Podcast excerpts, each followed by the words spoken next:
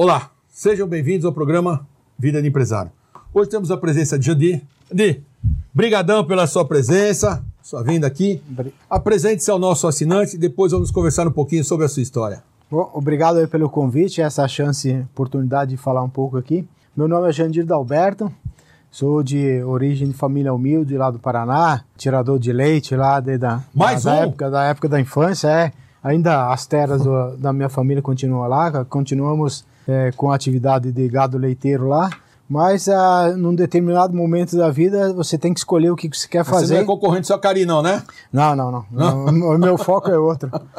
E aí, é, num, de- num determinado momento da vida, você tem que fazer algumas escolhas. Né? Então, como lá era a pouca terra para o pai dividir entre todos os irmãos, eu resolvi sair de casa e fui para o Rio de Janeiro é, assistir um jogo de futebol a convite de um amigo meu lá. E aí de lá ele me convenceu a começar a trabalhar num restaurante é, lá no Rio de Janeiro. Gostei do- da atividade lá e trabalhei dois anos num restaurante lá e depois vim para São Paulo e fiquei mais 27 anos numa única companhia. Comecei lá no Fogo de Chão como garçom e saí de lá nos últimos sete anos. Eu era o presidente da companhia de operações eh, no Brasil. Garçom, presidente. É, então fiz toda a minha história lá. De, Nossa entrevista vai ser boa. Vai, vai, tem, tem muita coisa bacana, legal. Comecei como garçom e saí de lá como presidente de operações eh, no Brasil.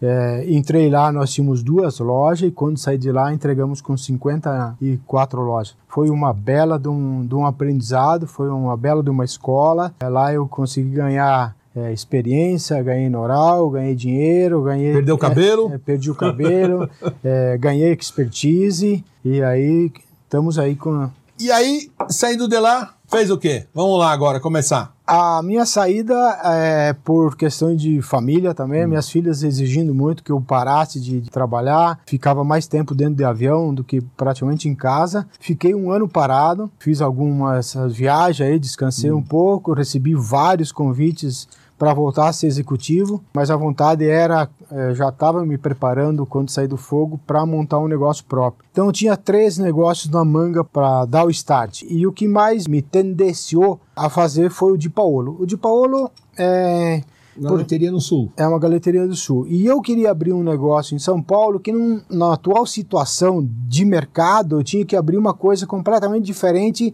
do que qualquer coisa que tivesse na cidade. Senão eu seria Mais seria um. mais um. E trabalhar com carne eu não podia, por, não posso. Aquela coisa por- chamada quarentena. é isso aí, cinco anos. Então, é, decidi a, a ir para o Galeto. O Galeto é, de Paulo existe há 25 anos.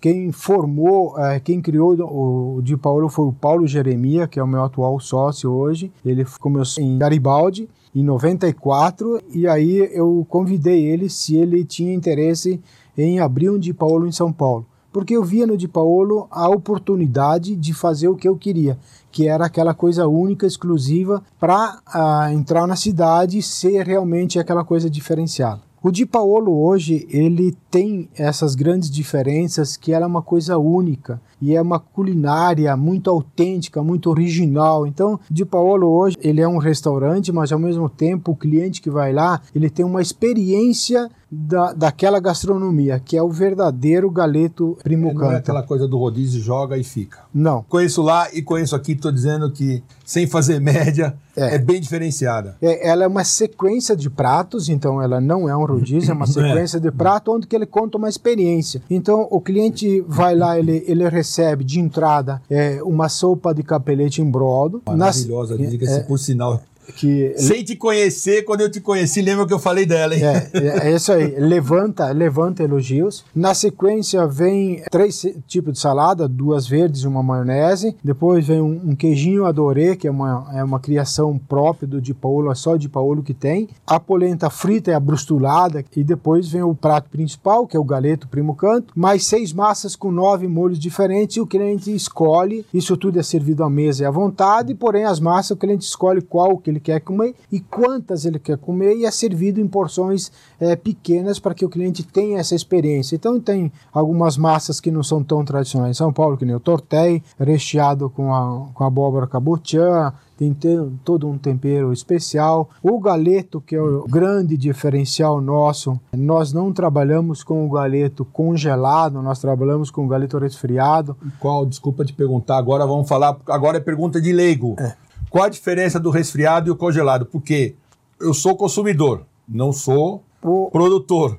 Qual a diferença que você está dizendo que é diferente? Então diga ao nosso assinante, eu conheço lá e como. É. Sei que é bom, mas qual a diferença? A diferença é que um produto fresco, natural, você consegue extrair dele tudo o que ele tem, a, qual é a personalidade dele.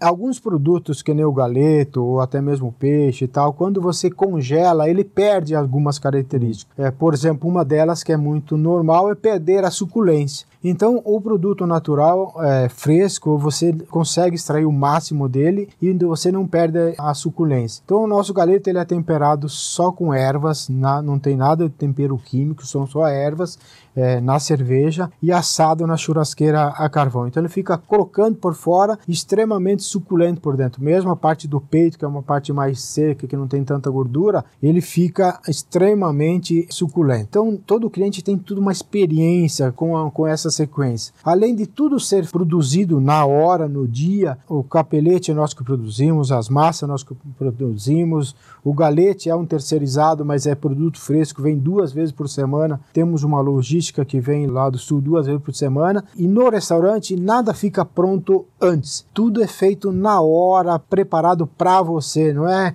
É aquela coisa de fiz e vou servir um monte de gente. Tudo o cliente chega, vai ser feito para você na hora, tudo.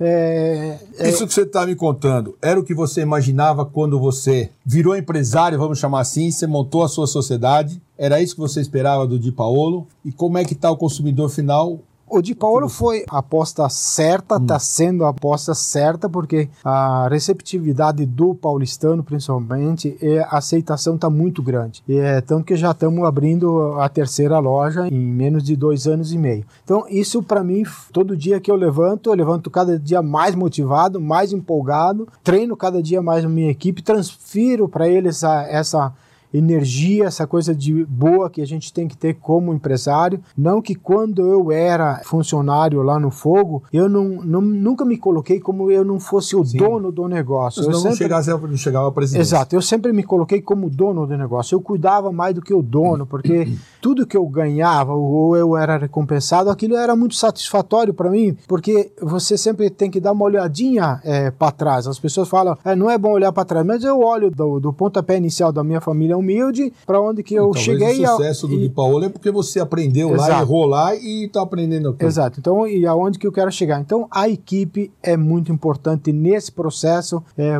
de aprendizado, nesse processo de crescimento, o processo que para onde que você quer levar essa empresa. E além disso, não é isso. O, qual é a experiência que você quer é, do teu restaurante, do que você está é, predisposto a fazer, que você está fazendo? Essa experiência levar para o cliente não é você que leva. São as pessoas que estão em volta de você, são os teus colaboradores. Então esse é um trabalho árduo que a gente faz todo dia e isso está sendo compensado, está sendo retribuído Pergunta é, difícil gente... que eu sempre gosto de fazer. Você falou para mim que sua filha te cobrava no fogo de chão você viajava muito. É.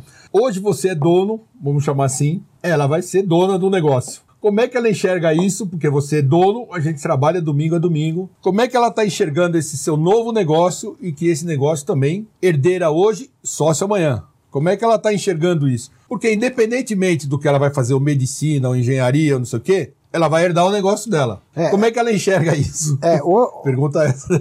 Essa é difícil. É, hoje eu tenho duas filhas, Sim. uma com 18, outra com 20. Mas a, a mais nova está fazendo engenharia mecatrônica, está indo para uma outra área. E a Isabela, mais velha, com 20 anos, está fazendo administração. Nós, internamente, como família, a gente está introduzindo elas nos negócios, explicando, falando como é que é, como é que não é, qual é o caminho, se elas vão querer seguir, não vão querer seguir. Mas elas vê isso com bons olhos. Eu acredito que uma das duas vai ser, vai ser a, a sucessora. A gente sempre espera. Mas se não for, vamos preparar alguém para tocar o negócio. Não, a gente nunca dá para saber. Exato. Isso é uma coisa. Eu só perguntei porque você tinha falado que elas estavam te cobrando. Sim. Eu falei, vou fazer uma perguntinha difícil pro meu amigo Jandir aqui. Não, mas ela já, a, a Isabela já participa do negócio. Aos domingos ela já vai trabalhar comigo, que é uma coisa difícil. Tirar uma adolescente num domingo da área de lazer dela, levar para o restaurante e ela ajudar a recepcionar os clientes e levar para a mesa e tal. Isso é, já é um grande negócio. Já é um grande E ela tá gostando e gosta disso.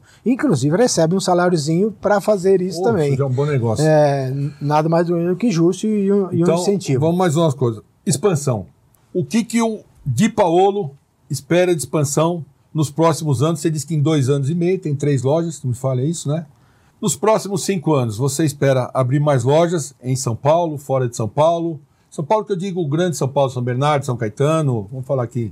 É, o de Paulo, ele, ele, hoje ele dá para abrir umas 12 lojas na cidade de São Paulo, mais interior, mais... Cidade é, que você fala é São Bernardo, São é, Caetano? A, a, a, a grande São Cidade. A, grande, a grande São Paulo. A capital, mais hum. a grande, a grande São Paulo. E aí tem mais Rio, tem Brasília. Sim. Na verdade, o de Paulo, ele comporta em, em todas as capitais brasileiras, hum. dá para abrir um de Paulo. Quais seriam as suas recomendações? Porque como executivo, independente da dor de cabeça ou não, o seu salário é garantido. Como empresário, apesar do negócio estar bem, você não pode garantir que você, o seu salário vai estar garantido. Então, quais seriam as suas recomendações que você daria ao nosso assinante ali? Você fez uma colocação é, boa que vai ser a resposta. Primeiro, trabalhar no CNPJ do outro é, não é que é confortável, mas é um aprendizado para você aprender no CNPJ do terceiro. E de lá vai vir o teu salário. Quando você está no outro lado da mesa, o CNPJ é teu e você tem que garantir o salário para os demais. Então muda completamente. O seu é o último, né? E olha Exato. lá. É, se sobrar, muito bem. Se não sobrar, o problema é, é seu. O problema, é bem claro. O problema, problema é meu, é nosso. Mas é basicamente isso. E aí uma recomendação para quem está do meu lado, que vai nos assistir, é o que eu prego dia a dia. É, faça direito hoje para não fazer amanhã. Quero te agradecer de coração. É, obrigado, obrigado, obrigado pelo carinho. Quando você abrir mais, você vai voltar aqui com certeza contar essas histórias, porque eu acho que isso é que é, o nosso assinante gosta de ouvir, de saber, porque esse é o sucesso do Brasil, gerador de renda e emprego. Eu acho que isso é que vai fazer. Antes de conhecer, quando eu te conheci, você sabe que eu falei muito bem de Paulo. Falei que o seu capelete brodo é maravilhoso. Foi a primeira coisa que eu falei. muito obrigado pela sua participação. Obrigado a você e pelo sirva. convite. Imagine, volte espero, quando quiser. Espero voltar mais vezes e quiser. contar o o teu sucesso e, Não, o meu o nosso, sucesso. Se Deus quiser. Sucesso. Vai voltar. Muito obrigado, viu? Eu que agradeço.